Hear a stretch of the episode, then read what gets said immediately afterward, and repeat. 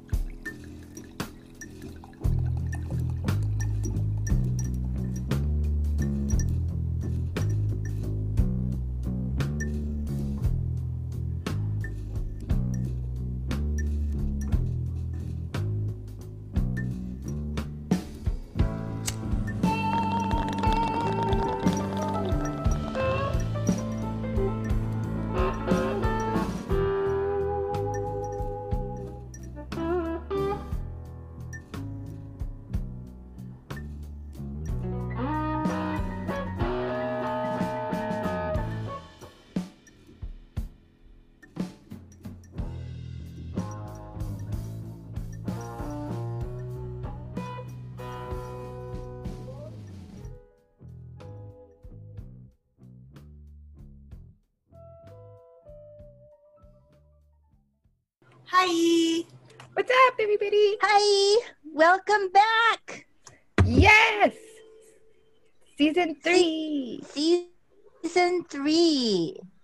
Who'd have thunk it? Right? So, should we talk about what season 3 is going to be like? I guess. We're just going to let them figure it out along the way. Oh, they're doing that. Mysterious. 2 weeks in, did they die? Okay, so I guess I will talk about it. So for season 3, we're changing it up just a touch. And we will be doing the podcast every other week. And we will be putting out videos on YouTube still every week, probably about 2 a week. But the podcast itself will be recorded every other week. We will do a total of 13 episodes for a 13-episode season. And that's it. Yeah. So you still get to see our faces weekly. What? Max, I see that shit. What's he doing? I mean, I see him, but what was... He just got goosed by your pyramid. He got violated. Poor baby. That's what he said. I mean, I did not ask her. I did not ask her to put this thing in my way. Now I got my... in the butt trying to chase a squirrel out the window. That's what he get. I put it on the corner to stay away from him. So, you he's got like, well, I'm still over here. He's like, I'm still going to be over here. Can you move this pointy object? Poor kitty. He was fine. Whatever. But anyways, yeah, so you'll still be able to see our beautiful faces every week, just different scheduling. So, what are we talking about today? Something Bella's been wanting to talk about for quite some time now. Oh, yeah. For some reason we haven't. Probably because I have not much to say about it, so I'm probably like, talk about.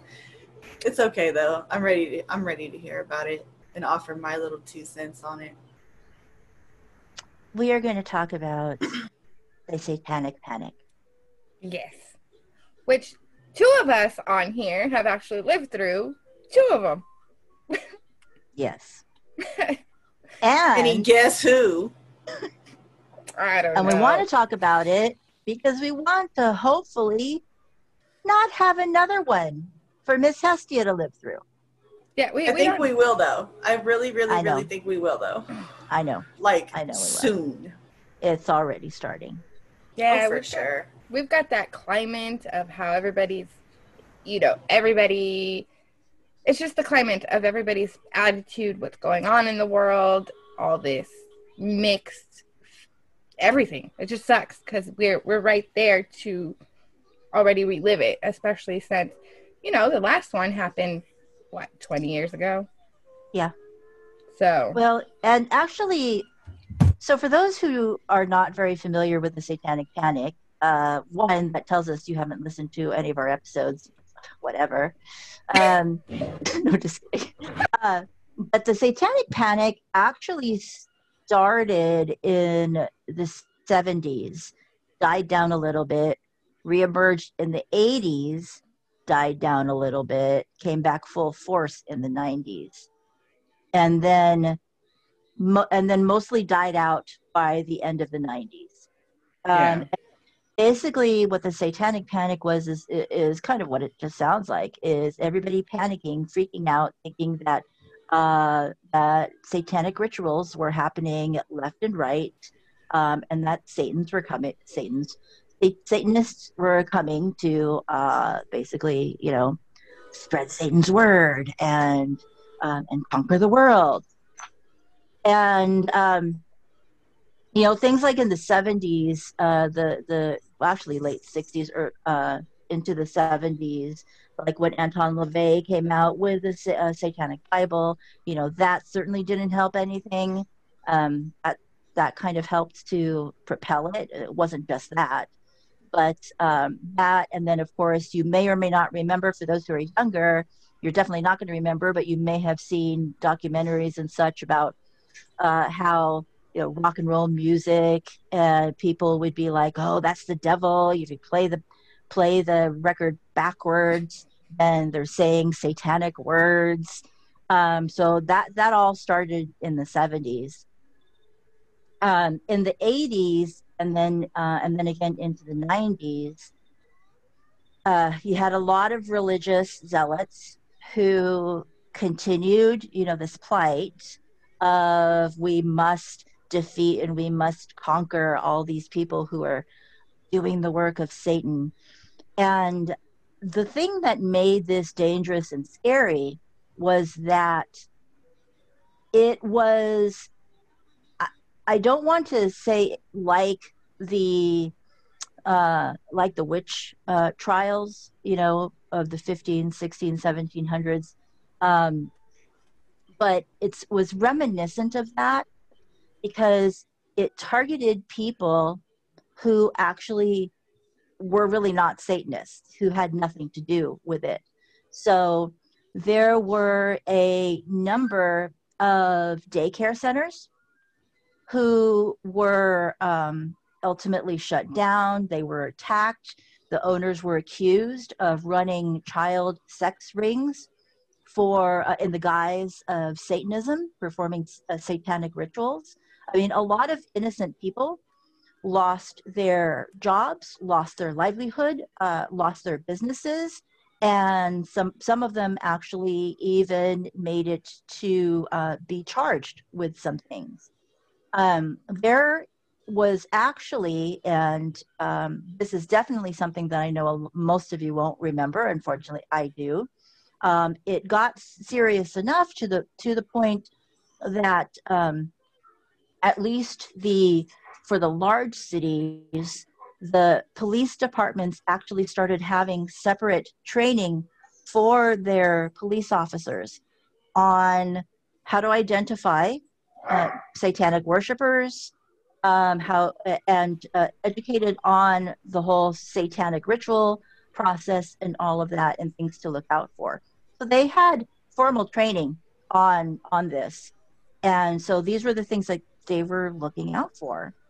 And then probably one of the most famous, which we've talked about before, is the Memphis Three. That was in the 90s, of three people, three boys, who were, you know, they were dark, goth, you know, they were practicing magic, and they were accused of murder. And at least one of them spent, 20 years or so in jail before he was exonerated? Yeah, because I don't think he was exonerated until right after I got out of high school. So it was about 20 years. So this is not a minor thing. This wasn't, I think when people think of it, they think of it like as a joke. It's just like, it's a bunch of churchgoers, accusing people of listening to Satan's music or whatever. It was a lot more than that. I mean, a lot of innocent people had their lives ruined over this insanity. And when I first started going to nursing school, so now I get to talk about like how old I am. But when I was first going to nursing school, I was working in a psych unit. And this was in the mid-90s. The unit that I was working for, we were specialized in what was then known as multiple personality disorder. It's now known as dissociative identity disorder, DID, but at the time is MPD. And the vast majority of the cases, the patients that we were getting had supposedly developed MPD because they were victims of satanic ritual abuse. And the stories that I remember hearing, taking care of these people, it blew my mind. And, I did not believe it. But when you have this mass hysteria and when you have all of these people saying that this is happening, people being formally diagnosed with these due to ritual abuse, it was very eye-opening and quite scary, to be honest. Yeah. So I take the whole satanic panic threat really quite seriously because I experienced it firsthand and I witnessed it firsthand. And I think that's, for me personally, that's why I've been wanting to talk about it, because humanity has a terrible habit of forgetting, and rather quickly. And we already have the next generation, and I'm not talking about the Gen Zers. I'm talking about the millennials already. And I'm not dogging on you, Hestia, but I mean, it only took one generation for people to already start forgetting because they weren't there. So I get that part. But, Hestia talked about at one point in one of our other episodes, how know your history. And we're not just talking about the Salem witch trials and the history of Europe. We're talking about your immediate history. Like 10, 20 years ago, like what we're still recovering from. Know your history or we're doomed to repeat it.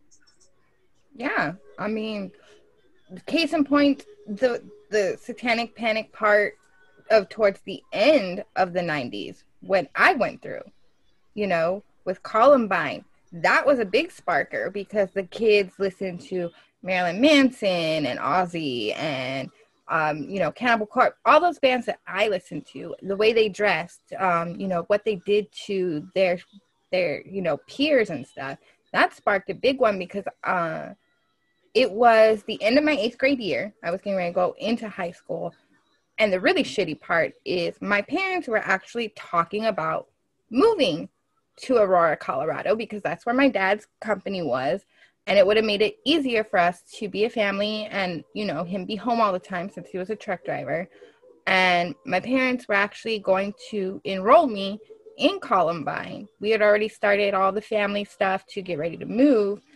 And then that happened. And my dad said, screw it. We're not going. Yeah. You're not going to be there. And literally like a week after that happened, my middle school, it locked it. Like we got locked, like not locked down, but like all of us who were dressed in, because we were, even though we had uniforms, those of us who knew how to get around the uniform code to where we got to wear our colors, our uniforms were navy blue khaki pants, navy blue Dockers, khaki pants. Our polo shirts had to be maroon, black, or white. So you can guess what two colors I wore all the time. Right. And, you know, I had just started dyeing my hair black. So did some of my friends. We would wear our black and white makeup all the time. And literally within a few days of Columbine, people like us in the classrooms were singled out, pulled out of class, questioned, backpack searched all the time. You know, it got to the point where there were so many of us in the school because, you know, it's just the way our school was and stuff. They switched us to having to wear clear backpacks. And mind you, the school year is almost over. So we had to get rid of our backpacks and use clear backpacks so they could search those of us that they were already singling out. Like I used to bring, my dad used to let me get, you know, like the metal magazines. And there was one that year, the issue, you know, the headline issue was Marilyn Manson with the Antichrist Superstar album. And my principal took it away because she saw us reading it and told me I couldn't get it back unless my dad approved of it. My dad went in and I guess they had like a whole hour conversation about my appearance. Are they worried about my mental health? Are they worried that I'm going to be doing this and doing that? Why my dad was okay with me reading books about witchcraft and why is he allowing me to be a Satanist? And like, my dad was like, that's not what it is. So, you know, my dad, who let me be the way I was already butting heads and was really pissed off about how two kids in another state who did something horrible was reflecting on another community of kids because my dad got tired of coming home every week with hearing about me and my best friends and all, you know, our group of kids being questioned and searched every day for like almost till the end of the school year because Columbine happened in April and school ended at the beginning of June. So for the last month and a half of my 8th grade year, we were, you know, subjected to something that wasn't relevant, but it was because of our appearance and the way we were going with. And that was very similar to the 80s. You know, my high school years were in the 80s.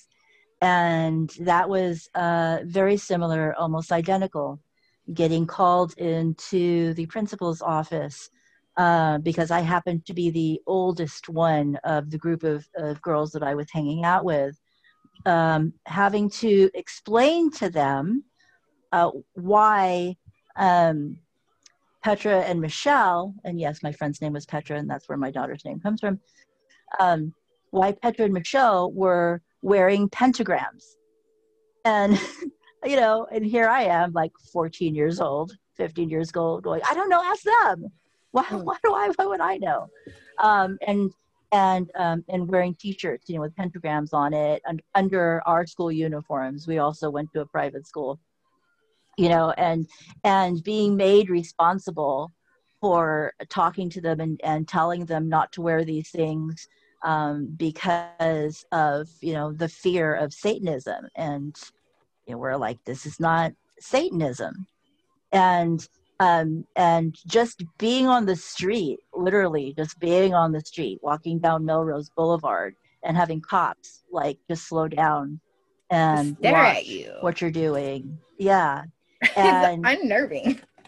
It's very unnerving. At the same time, you know, when you're a young rebel like that, you kind of don't care. You just laugh it off. But, you know, thinking back on it, it's like, really, like I was a kid. We were seriously? Like, wow, come on, for real, yeah. Because that's how I felt. Like, even though like I lived literally, I could hop the fence to my house to the school, but even then, because I had to walk around. And that's the way I like took my sweet ass time getting home. So it would suck because you would see people, like you said, the school officers and stuff circling. And like they would go down the road, turn around and just like eyeball the groups of us. And it was like, we're 12 just because we're learning, you know, I was like 13, almost 14, but you know, we're learning who we are and we're, you know, experimenting with fashion and our rebelliousness and stuff, and yet you think a bunch of 12 and 13 year olds are going to go steal that cow that's across the street and sacrifice it in the middle of the football field? Yeah, seriously. Seriously, though. And the hilarious thing was that, you know, I mean, I obviously don't know how things are now, but we called them heshers back then. The hair dudes, you know, the hard rocker dudes. You know, it's like I remember they used to get the attention, like they were the bad boys, so to speak, until all of the satanic panic shit came about. And then suddenly it was like all the attention was on us. And I'm not saying like we were little angels. Of course, you know, we did drugs and shit. But I mean, these hair dudes, I mean, they were in the bathroom like half of the school day just smoking weed and dropping acid. And like, you're really? Didn't you want to go bother them? We're just putting on makeup. Yeah, we're just making sure our eyeliner is on straight. And we're sitting here reading. Like, my group of friends, we would climb the gym because we had this balcony where it had a roof to where we could climb from the stairs to the roof. We would go sit on top of the gym just to read all day, all of our books, like, you know, because that's when we started, some of us started learning about, you know, witchcraft and stuff. So we want to read, or, hey, we've got a new issue of Metal magazine. Let's read it. Yeah. Yeah. Or when they had the goth, what was it? The Goth Queen magazine. I don't even think that thing's still in print anymore. So that's showing my age. Like, it was ridiculous because I think even my first year of high school, like Columbine had just happened like a year before. And like the end of my freshman year, we already had Columbine students who lived through it come talking to our school. And it really sucked. Like, this is going to sound really shitty of me, but people as survivors coming to talk to other students, it made our group feel singled out because they didn't, like, they were kids themselves still talking, but they made it sound like because one thing that one of the kids said was, pay attention to your fellow students and the way they act and the way they look. I was like, really? Really? You're going to do that? You're going to sit there and still have that, you know, just because someone looks some way, they're gonna do something. Yeah. So it was shitty. So here's where I think that things are shifting and different. I think that, you know, there's a lot of positives to where we are today in the year 2020. I think that appearance these days, you know, especially a lot of, you know, the first world countries. I mean, fashion has gone through so many metamorphoses that I don't think there is such a thing as looking odd anymore. Mm-mm. You know, it's no longer really an issue of appearance, although to some religious zealots, they do still kind of target, you know, the all black thing or whatever. Oh yeah. Even though, you know, it's everywhere. Right. But so for me, I feel like the focus has been less on that and will be less on that.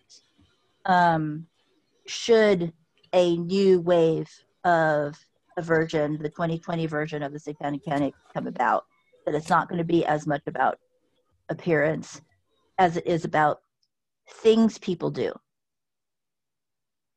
And that is also, to me, that's equally scary. I mean, yay, that means that, you know, you're not going to worry too much about as what you look like.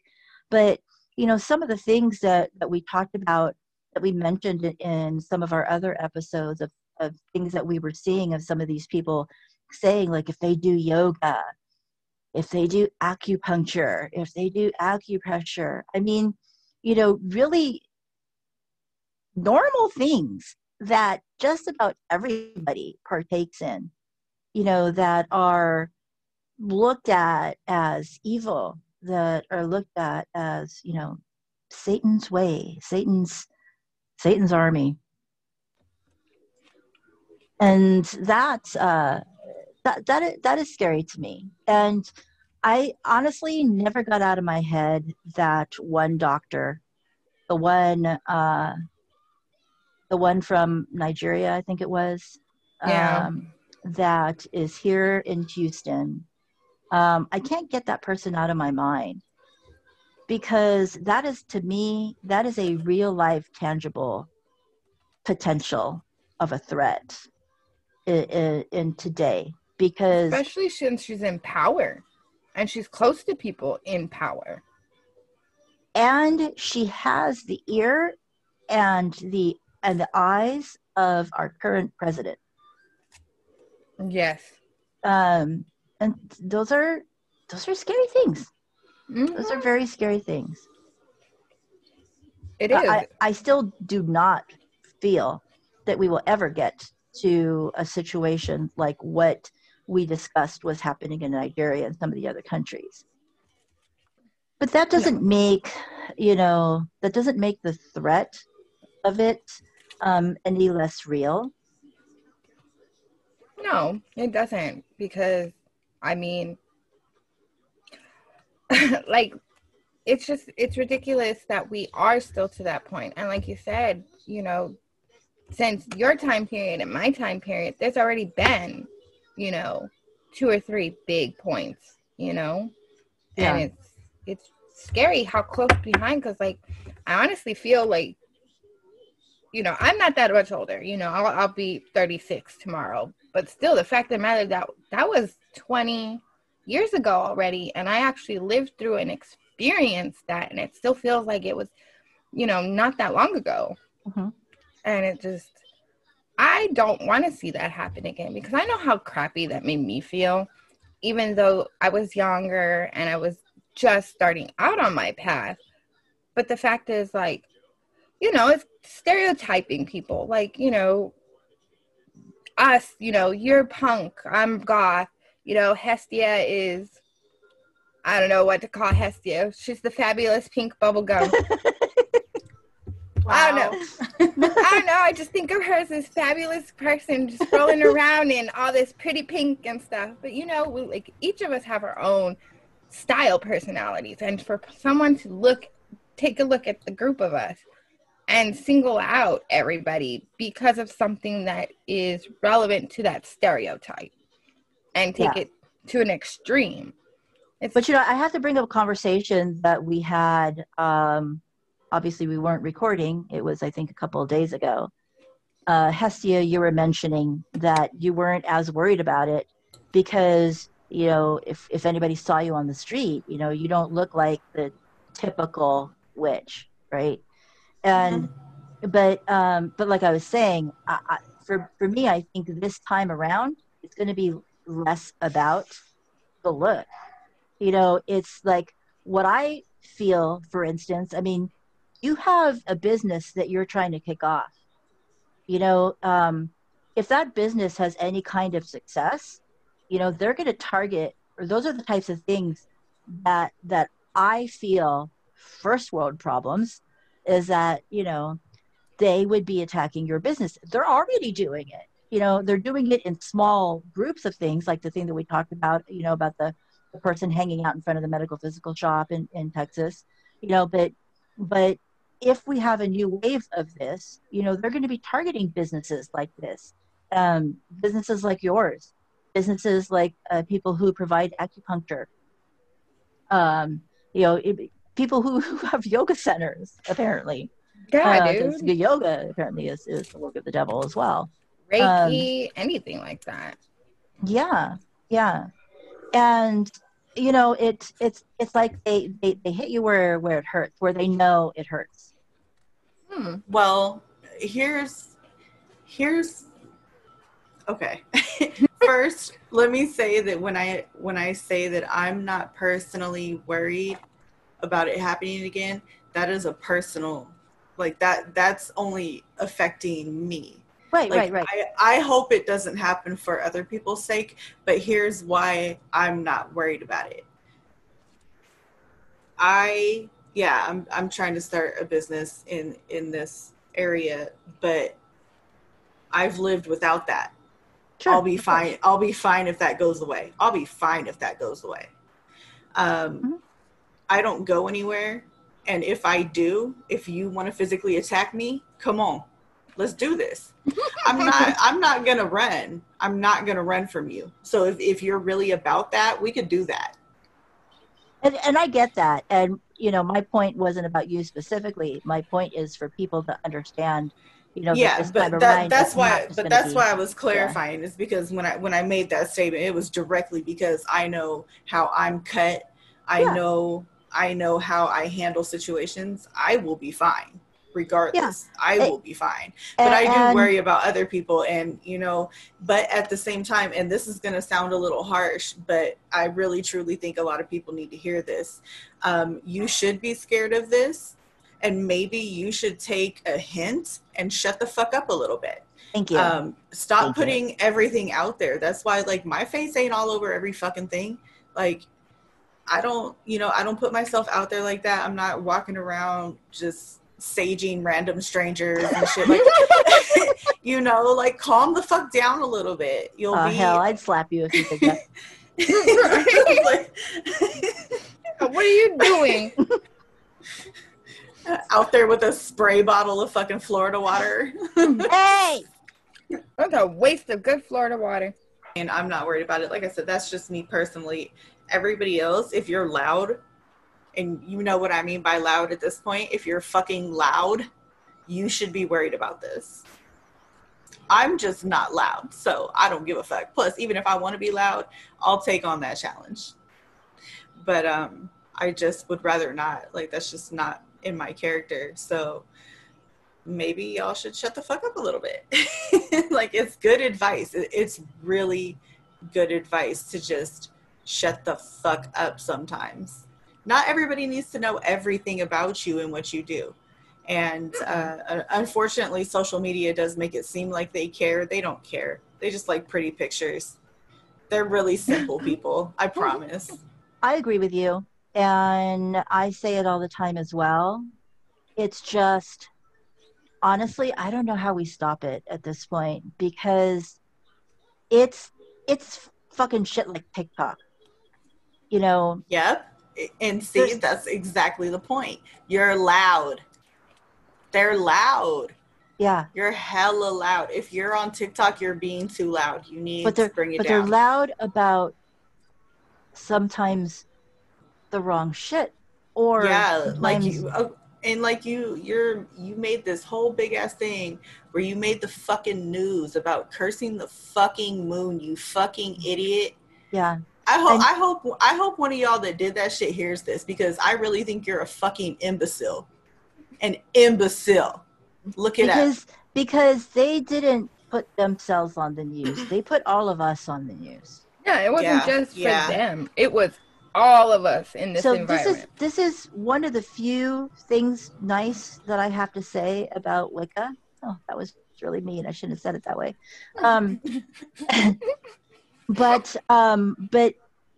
that is why Wicca is so in your face today. It's why everybody knows so much about Wicca. It's because people like Doreen Valiente started getting loud themselves about trying to counteract all of the misinformation that was coming out about witchcraft at the time in the 60s, because people who, as Hestia said, were being loud about bullshit were giving the whole community a really bad name. And so the small sub people, I guess, felt like they had no other choice but to come out and repaint the picture of Wicca. And, you know, then it went the total opposite way. And, you know, now Wicca is just beautiful and love and light and blah, blah, blah, whatever. But the point being is that it's because people didn't shut the fuck up. People felt like they wanted that attention. If you're doing that, you want the fucking attention. Just own it. Just own it. You want attention. You're not doing it for good of the community. Shut the fuck up. You want it for attention. Exactly. I mean, that's all it is attention. Like, Think about it. My kids' generation and my sister's generation, that gap, being a YouTube superstar is a life goal for them. Or a TikTok superstar now, as that comes out. Those are life goals. There's no life goals of becoming a doctor, a surgeon, a lawyer, anything like that. It's, I'm going to be a YouTube star. That is all the aspirations. And with them being, like Hestia said, loud about it, that's all they're trying to do. They're trying to get their 15 minutes of fame and paycheck for being stupid. Yeah, y'all don't need to keep quoting me on the loud thing, but okay. It sounds good. It sounds good. But the fucked up part, though, is that they're loud about it are the people that are making whoever, I'm not just talking about, you know, witchcraft, whatever group or subculture that they're representing, you know, you suddenly become the spokesperson of that. And that is a lot of responsibility that I don't think people realize. Or if they do, then they eat it up. Oh, and think that what gospel. And, you know, I guess we can say the same for us, you know, but our goal in a very... No, not really. Because nobody here is like what we say is gospel, because between the three of us, we damn near never do anything the same. That's true. And nobody has ever been like, oh, that's wrong. and I'm probably gonna, I don't know, choke or something as I say this, but you know, we're probably more reminiscent of the starts of Wicca for, you know, when they were trying to just straighten out some of the misconceptions, which is why they got out into the public eye, so to speak, in hopes that, you know, maybe at least some people will hear and hear a little bit of truth. That kind of goes back to a conversation me and you, well, all three of us had about the generational differences and how it has been handled, and how the millennial in me always wants to argue with them and always wants to at least try to educate them on it, even though I know it's not going to stick every time. It's like, okay, well, maybe if I could get one person. But like I said, that's just, you know, that's my generation's outlook on shit. We want to try to help as much as we can. Well, I think every generation has that outlook. You know, my perspective on that when we had that conversation was know your target audience. You know, the target audience that we are essentially talking to is, let's face it, the predominant number of people are in the lower age range. There's probably not very many people my age who've been practicing for a really long time. I know there's people who have been practicing for a long time that listen to us and that watch us, but we also have a lot of newer, younger people. And so this is in hopes of spreading that information to them, hopefully for them to make some better choices, or at least more informed choices, as opposed to trying to explain to somebody that has a completely different mindset and is not interested in hearing with what we have to say. Those are the people that I feel I no longer waste my energy or my time with, because it'll only make things worse.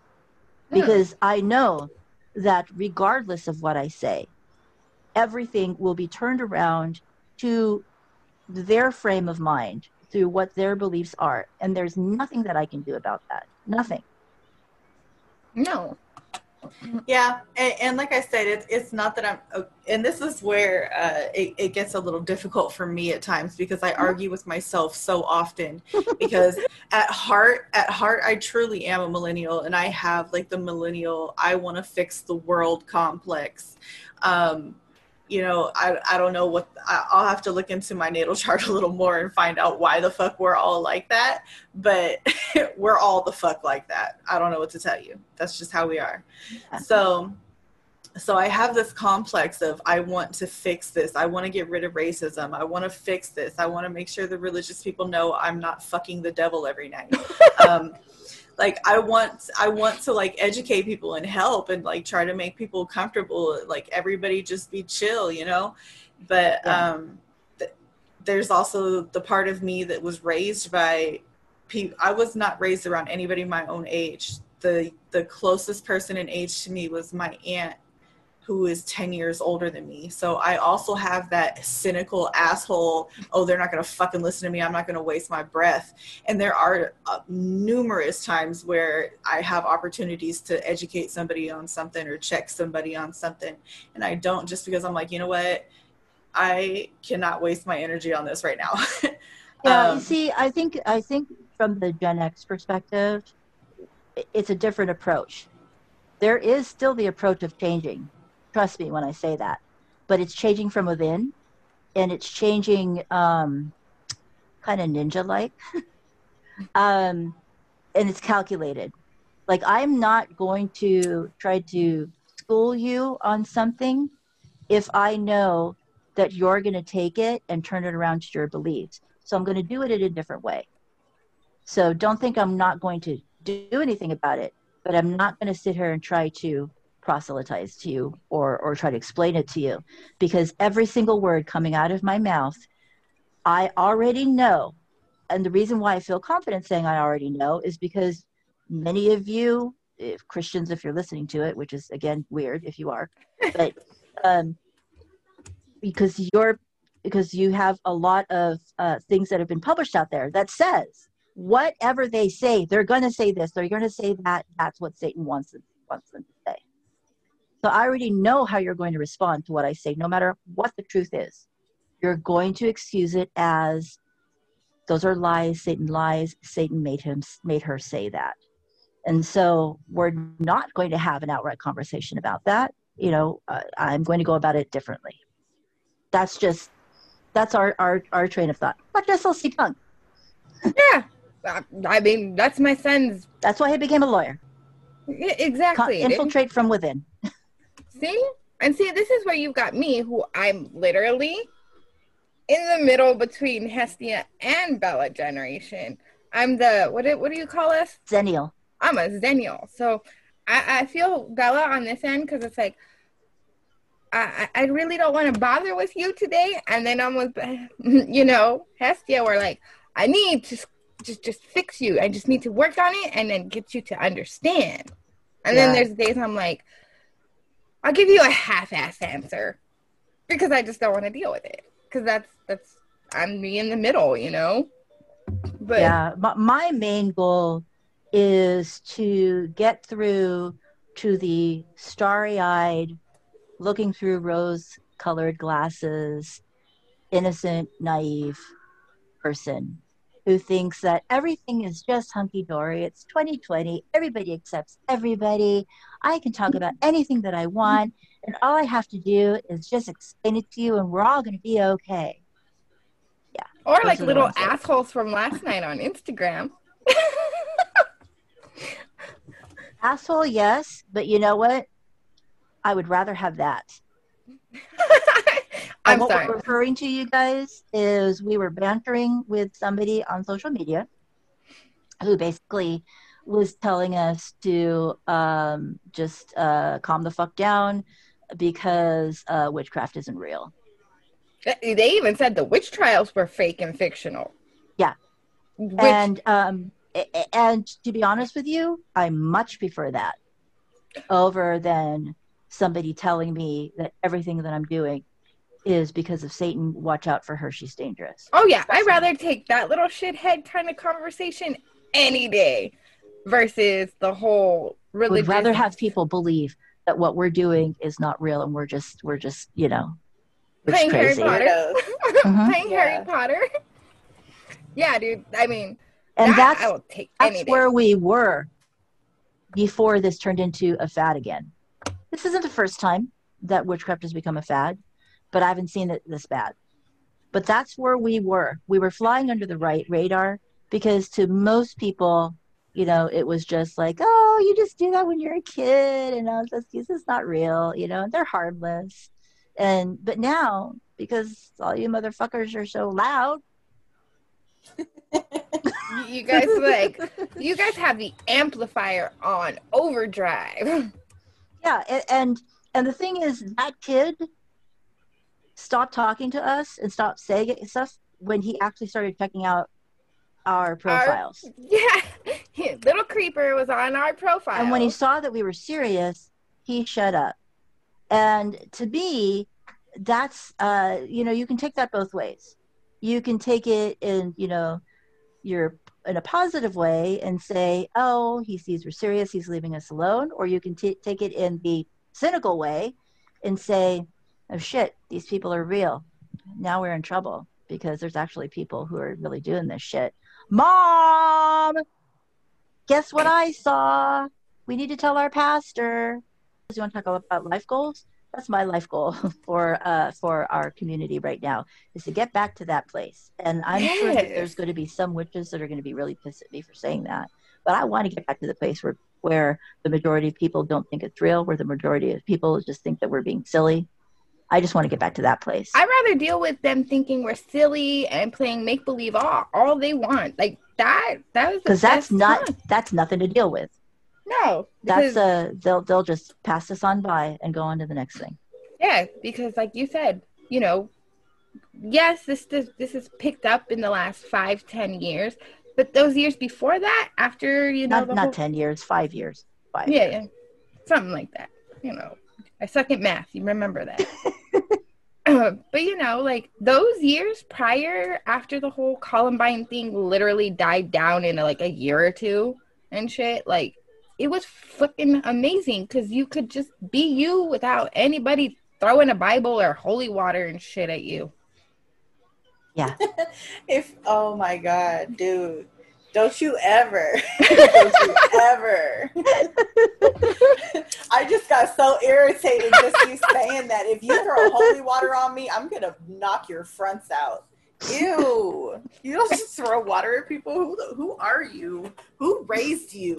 You know, I'm at the point now where I prefer to be under the radar, but at the same time, you know, I'm happy with myself. I am comfortable with myself. I'm comfortable with who I am. If people find out, they find out. I'm still not like outwardly going to tattoo it on my forehead. I'm still not going to call up every single one of my family and tell them everything that I'm doing. If they find out, you know, I'll deal with it then. I'm not going to deny it. When I see everything that's going on right now, I feel like as a community as a whole, and I have something to say about that in a second, but as a community as a whole, we are setting ourselves up. We are, I am blaming our community, and you can send me hate mail, but I am blaming our community for setting ourselves up. Or the next wave of a new version of a satanic panic. Now, back to my statement of as a community, quote unquote. Unfortunately, I am including the fad folk in that. Because like it or not, they are representing our community.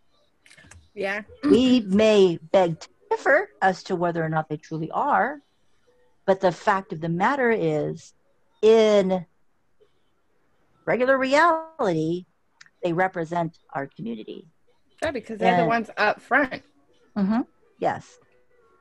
And unfortunately, there's enough of us that we're so excited to see the interest peak and the hopes and sparkles of yay, we're going to be able to come out in the open and things are more accepted.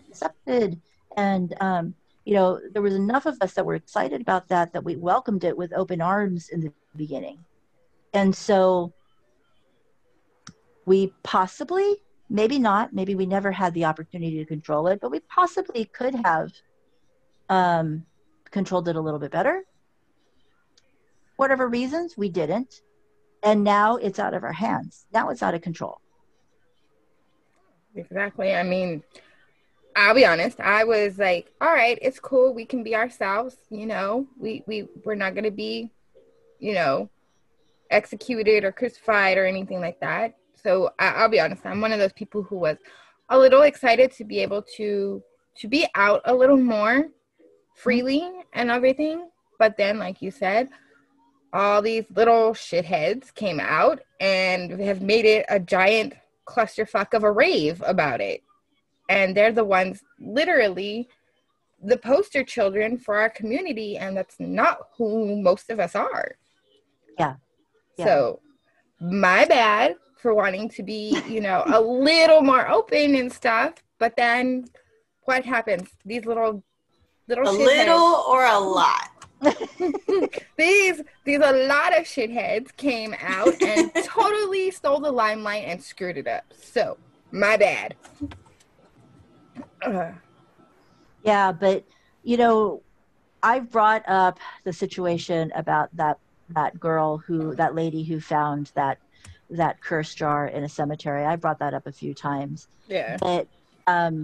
But you know, what I didn't mention before is referring to what I mentioned earlier about, you know, I still remember the times when police departments were formally educated on looking for satanic worshipers and satanic ritual abuse and such. And so that was the first thing that came to mind. I had a flashback when she said, I am taking this to the police.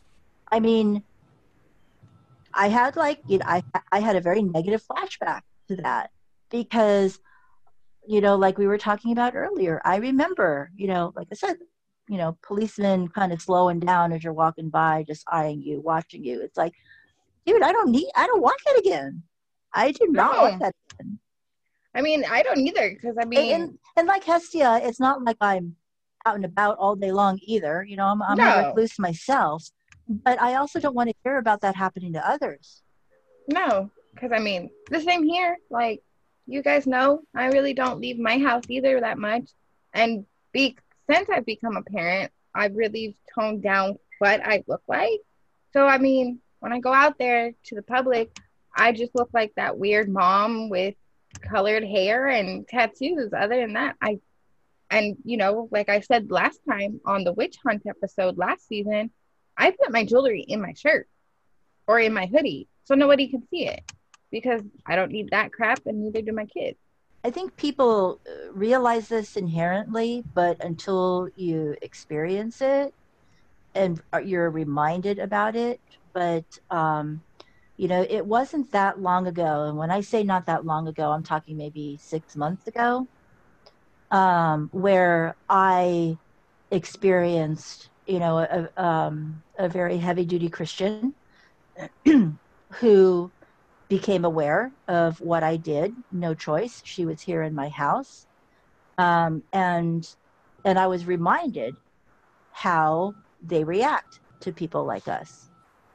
And the reason why she came over was because I was looking for somebody to dog sit and to house sit. And so I had put an ad. And this girl, she was, I think, like 17 or 18. She answered the ad. We got along really well over the phone, exchanged pictures, showed her a picture of my dog. I mean, it was great. And then she came over. And she took a look around.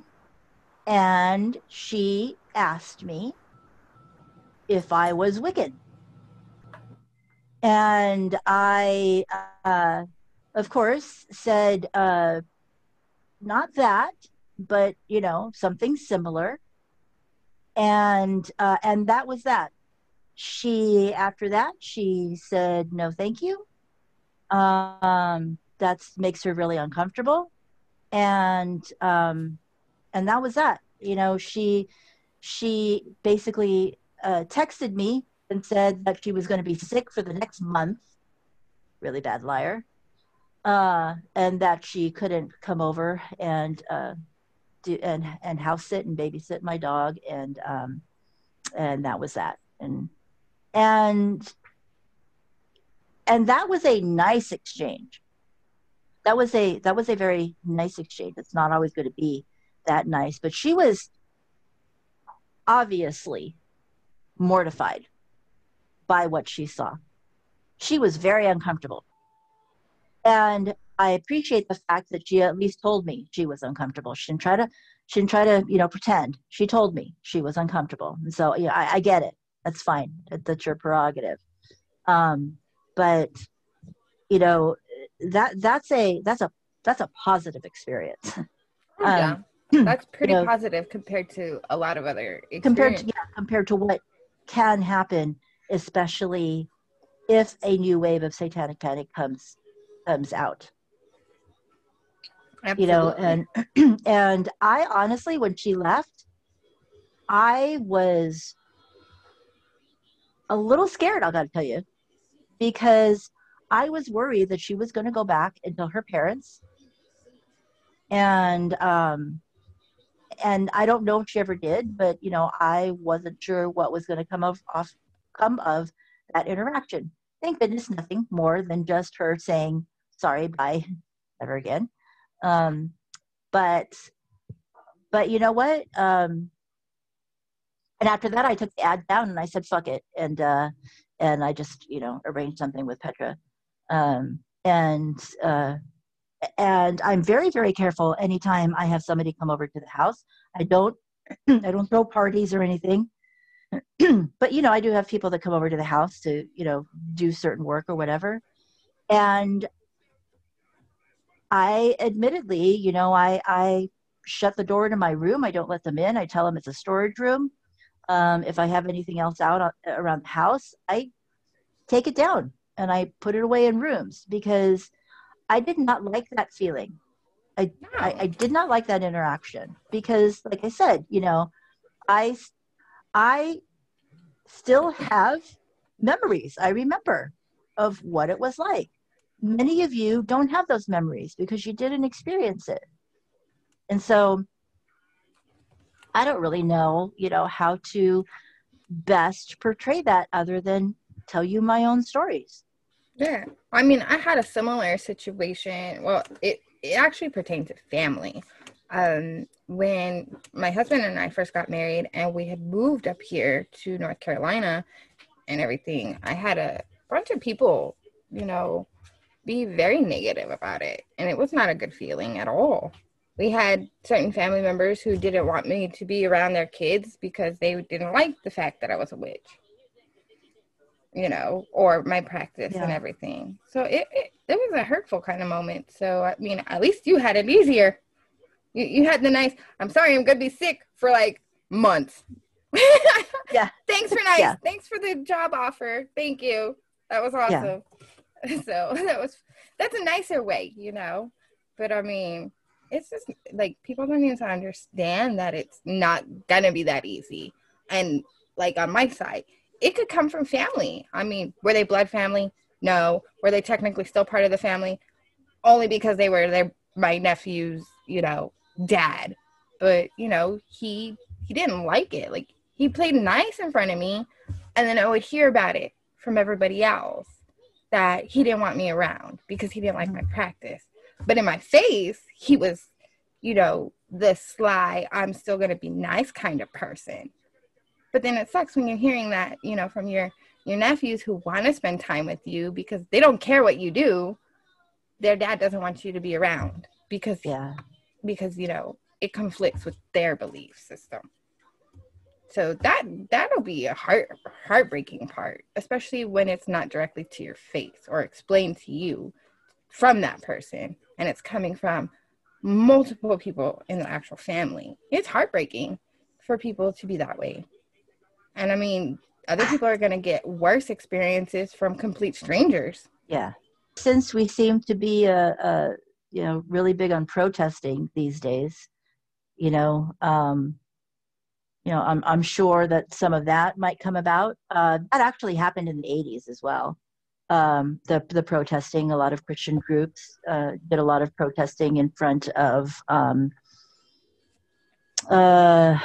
stores, record stores, records, clothing stores, certain nightclubs, a whole bunch of different things. I mean, I was little when it went through there, or I wasn't born, but I remember hearing about all that. Yeah. But, you know, we may start seeing some of that again. you guys need to understand that we have that climate and that mood and that tension to get to that point again. Yeah, that's a really good summary. We do. We're to that climate of, you know, we've, like you said, we're really good at this protesting stuff right now. And we don't know, we could have the really bad stuff that's going to go with it.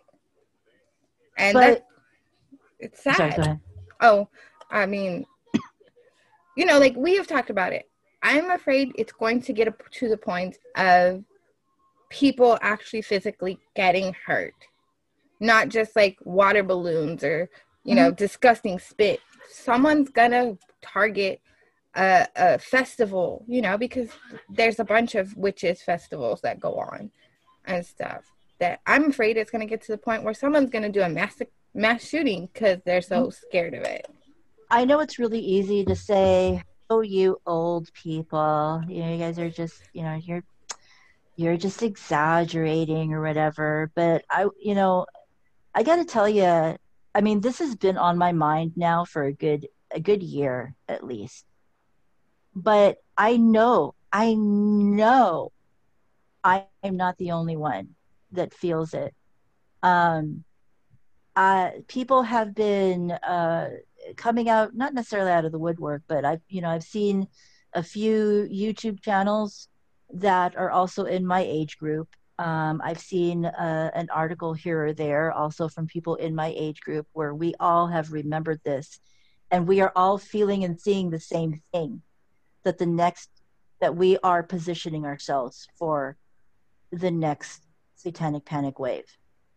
And I hope that whoever's listening to this, that you take some sort of stock in that, because it's not just one person saying that. You know, when I'm hearing and seeing that we are feeling it, that we are seeing it based on what we personally experience, you know, that's got to mean something. I hope it means something to you guys. I really do.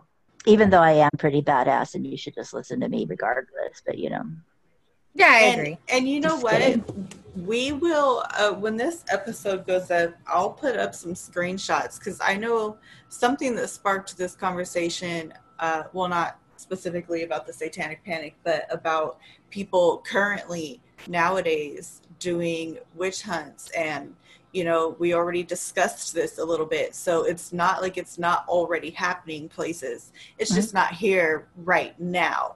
Yeah. So, you know, but we've seen, there was a comment thread on something that I showed you guys a while back where somebody was like talking about how everything witches do is satanic, like everything. They were like everything. And that is concerning. So I really do hope that if you take anything away from this, be aware of the fact that what you put out there when it comes to marginal groups like this, what you put out there really kind of affects everybody else too, not just you. Yeah, and exactly. Be fucking careful, because you're not being careful right now. Like I said, you guys are really fucking loud right now, and this is a walk of life that really is supposed to be quiet. And I get that you're not really supposed to tell somebody, like, quote unquote, how it's supposed to be or what you're supposed to, but here's the thing, it's incredibly personal. You know, like, it is so personal. Why do you feel the need to share that? Like, that's like me going on Instagram every morning and showing you the pair of chonies I'm about to wear that day. Like, what the fuck? Like, that is a personal choice that you're making. Keep it to your fucking self. Nobody else needs to know that. It brings unnecessary attention to you, and it brings unnecessary attention to other people. And the thing is, though you might be comfortable with that attention, the people that you're drawing attention to might not be. So be courteous of other people as well. I get it. Everybody wants to have their 15 minutes of fame nowadays. You want to go on TikTok and get famous. You want to go on YouTube and get famous. I get it. Just know that that comes with consequences. So, but it also comes with responsibility. That I feel, and here's the thing. You know what? Fuck it. It's going to sound how it sounds. I feel like if you're young, you shouldn't be even attempting to take that on. If you're in your 20s, I don't care if you've been doing this your whole life and you're in your 20s, you still should not be the face of this. It should be somebody who's got decades into this, somebody who really knows their shit and can defend it, and defend it well, and defend it with honor and pride, and something that the community can represent, like, not represent, but something that the community can support. Instead of constantly being like, no, that doesn't apply to us. Oh, well, that doesn't apply to us. Like, you know, no. I mean, like I said, it's an age thing. You want to be famous and everything, but this isn't the way to do it. It's really fucked up what you're doing. Well, and that's the other thing, you know, that I noticed, like, from that article that you shared with us about the TikTok person who has a really famous TikTok channel or whatever, on how she was saying, I feel like there's this gap that's happening between, you know, more seasoned witches or older witches and the younger witches, you know, like, well, this is just how we practice. You know, I don't know about you guys, but, you know, you guys are older, and yeah, I mean, that's sweet and all. And that's, every group is going to have that, but that's not how the world looks at it. So I'm going to give you another work example, because I always bring my work into this. I can't help it. But, like, I try to explain, you know, to people that have been my employees that report to me, you know, it's like, we work for, you know, I don't know, University Hospital of Jonestown. Okay.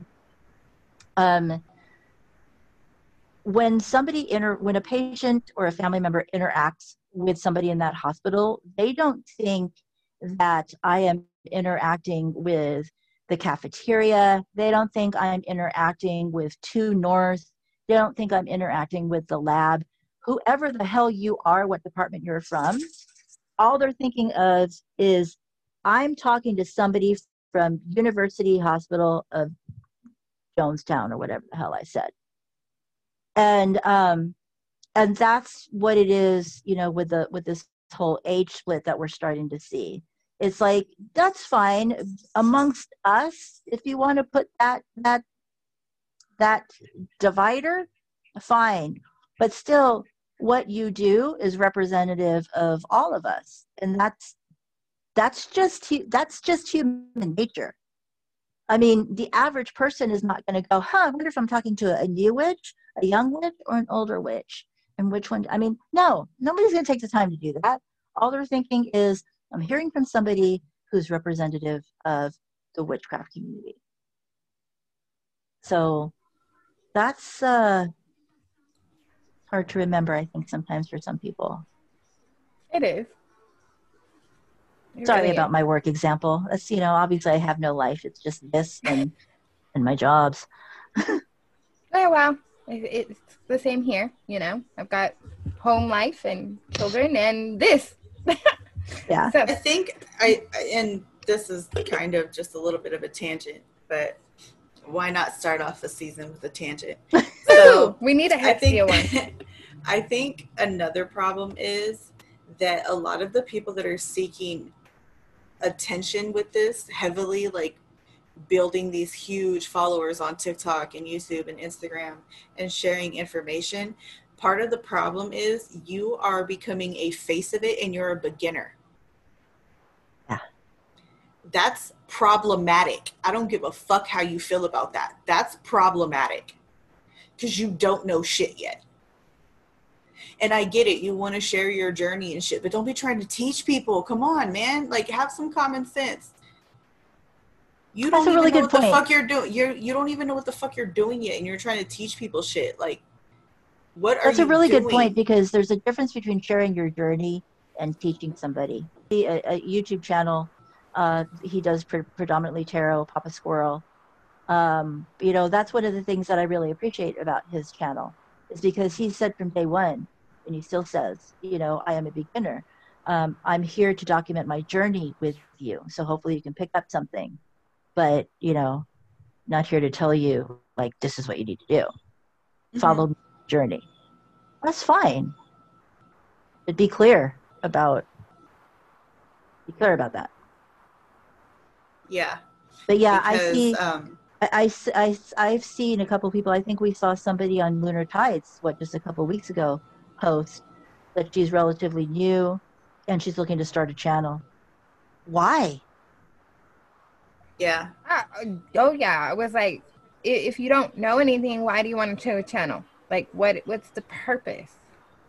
You know what the purpose is. Yeah, exactly. You know what the purpose is. We know what the purpose is. They want the attention. They want to try to get, or the money, the followers, the money. Yeah. Mm-hmm. Yeah. I was like, why are you posting that on here? You just because you see the posts about other people's channels or whatever, or you just, I don't know. That one member just agitates me. And just to let everybody know, most of the good shit is never going to be on the channels with millions of followers. I promise you. Because they have to, one, they have to sugarcoat shit to get that kind of followers, because people are touchy mm-hmm. as fuck. Yep. We will never have millions of followers, because the way we talk, how real we keep it, the information we give is not everybody friendly. Right. So off rip, that's not what we're here for. We're here for people who are actually in this walk of life. We're not here for new people. We're not here trying to teach new people. We're just trying to tell you if you're wrong. No, I'm kidding. We're just going to call you out right then and there. No, but you know what? That's a really good point, because yeah, when you look at, you know, the people that have literally hundreds of thousands of followers in this community, and you look at their content, it is very generic, it's very commercial, and it's very the same as everybody else's. And it's not a knock on them. I mean, obviously they're doing great. I mean, look, I'm sure they're making, you know, some good money, some good income.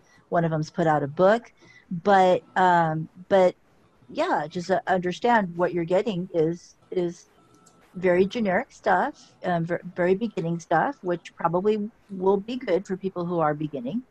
But at some point, you're going to want to verge from that, because they're never going to continue and get more in depth, because they are running a business. Let's face it, they're running a business. And so they're going to need to continue to put out content that is going to bring in viewers, which is going to continue to be the new things. Yeah, I mean, the ones that I've seen like that, like, they are, I don't want to sound like a big asshole, but most of them cater to the fads, the trends, everything. Like when all these sets at different stores come out that are, you know, basic witch things, that's what most of these channels cater to. And it's they cater it to as a fashion and not a practice. And I mean, a lot of that is not going to be what you want to know. And like Hestia said, I mean, most of the channels that I do follow that are really good information, they don't have that many followers. Mm-hmm. Like my favorite ones, they may have like 1,000 followers, and they've been around for a good couple years and stuff. But the information that's there is amazing. So, you know. Always look for those small people, you know. I think the channel that I follow that has the most is White Raven's Lair. Yeah, I think she has like 40,000 or something. Yeah, she's also been on for like 7-8 years. Yeah, I think she's going on 8 years this year. Yeah, and she's only there, but that's because she's giving you information, great information.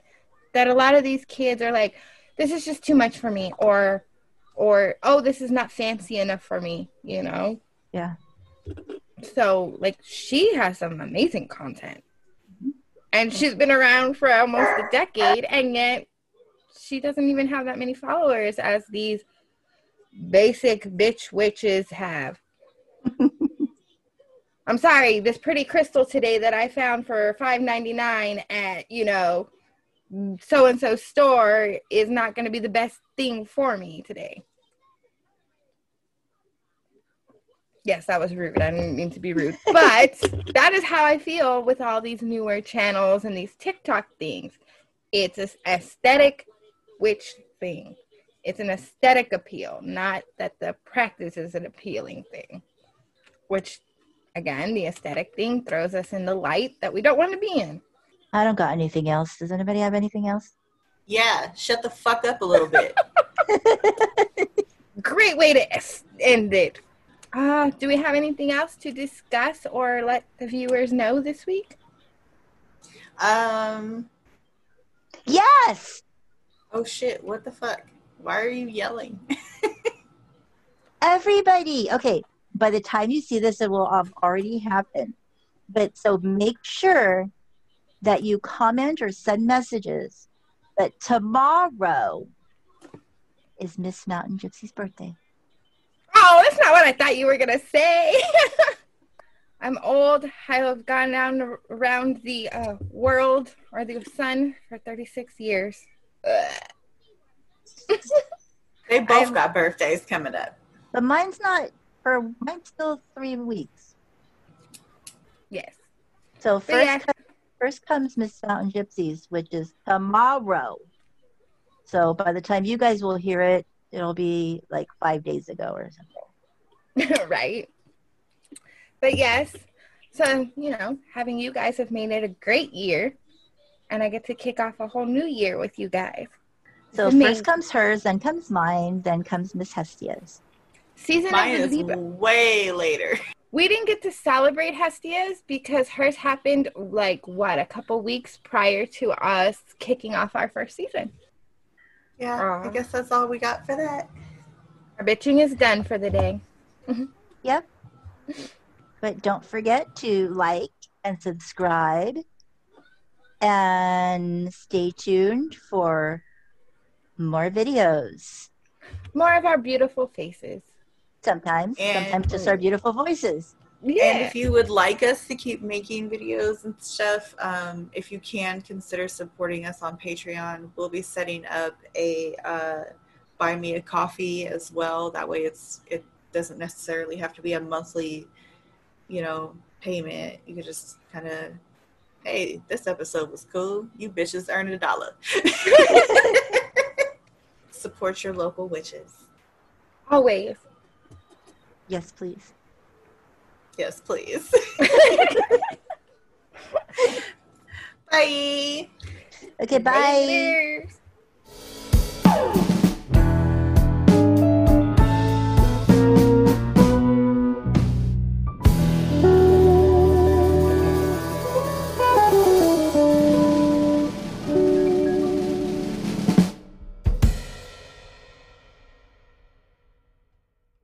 Don't forget to check out our website at www.bitchywitchies.com. And that's Bitchy Witchies spelled BITCHYWITCHYS.com. Hey guys, don't forget to follow us on all our social media platforms. Go to Facebook.com/Bitchy Witchies Podcast. And don't forget, the I is the number 1 in bitchies. And head to Instagram for Instagram.com/officialBW podcast to keep up to date on every new episode on our YouTube and on Anchor. Check the description. All of our links will be available in our description for you to access easily.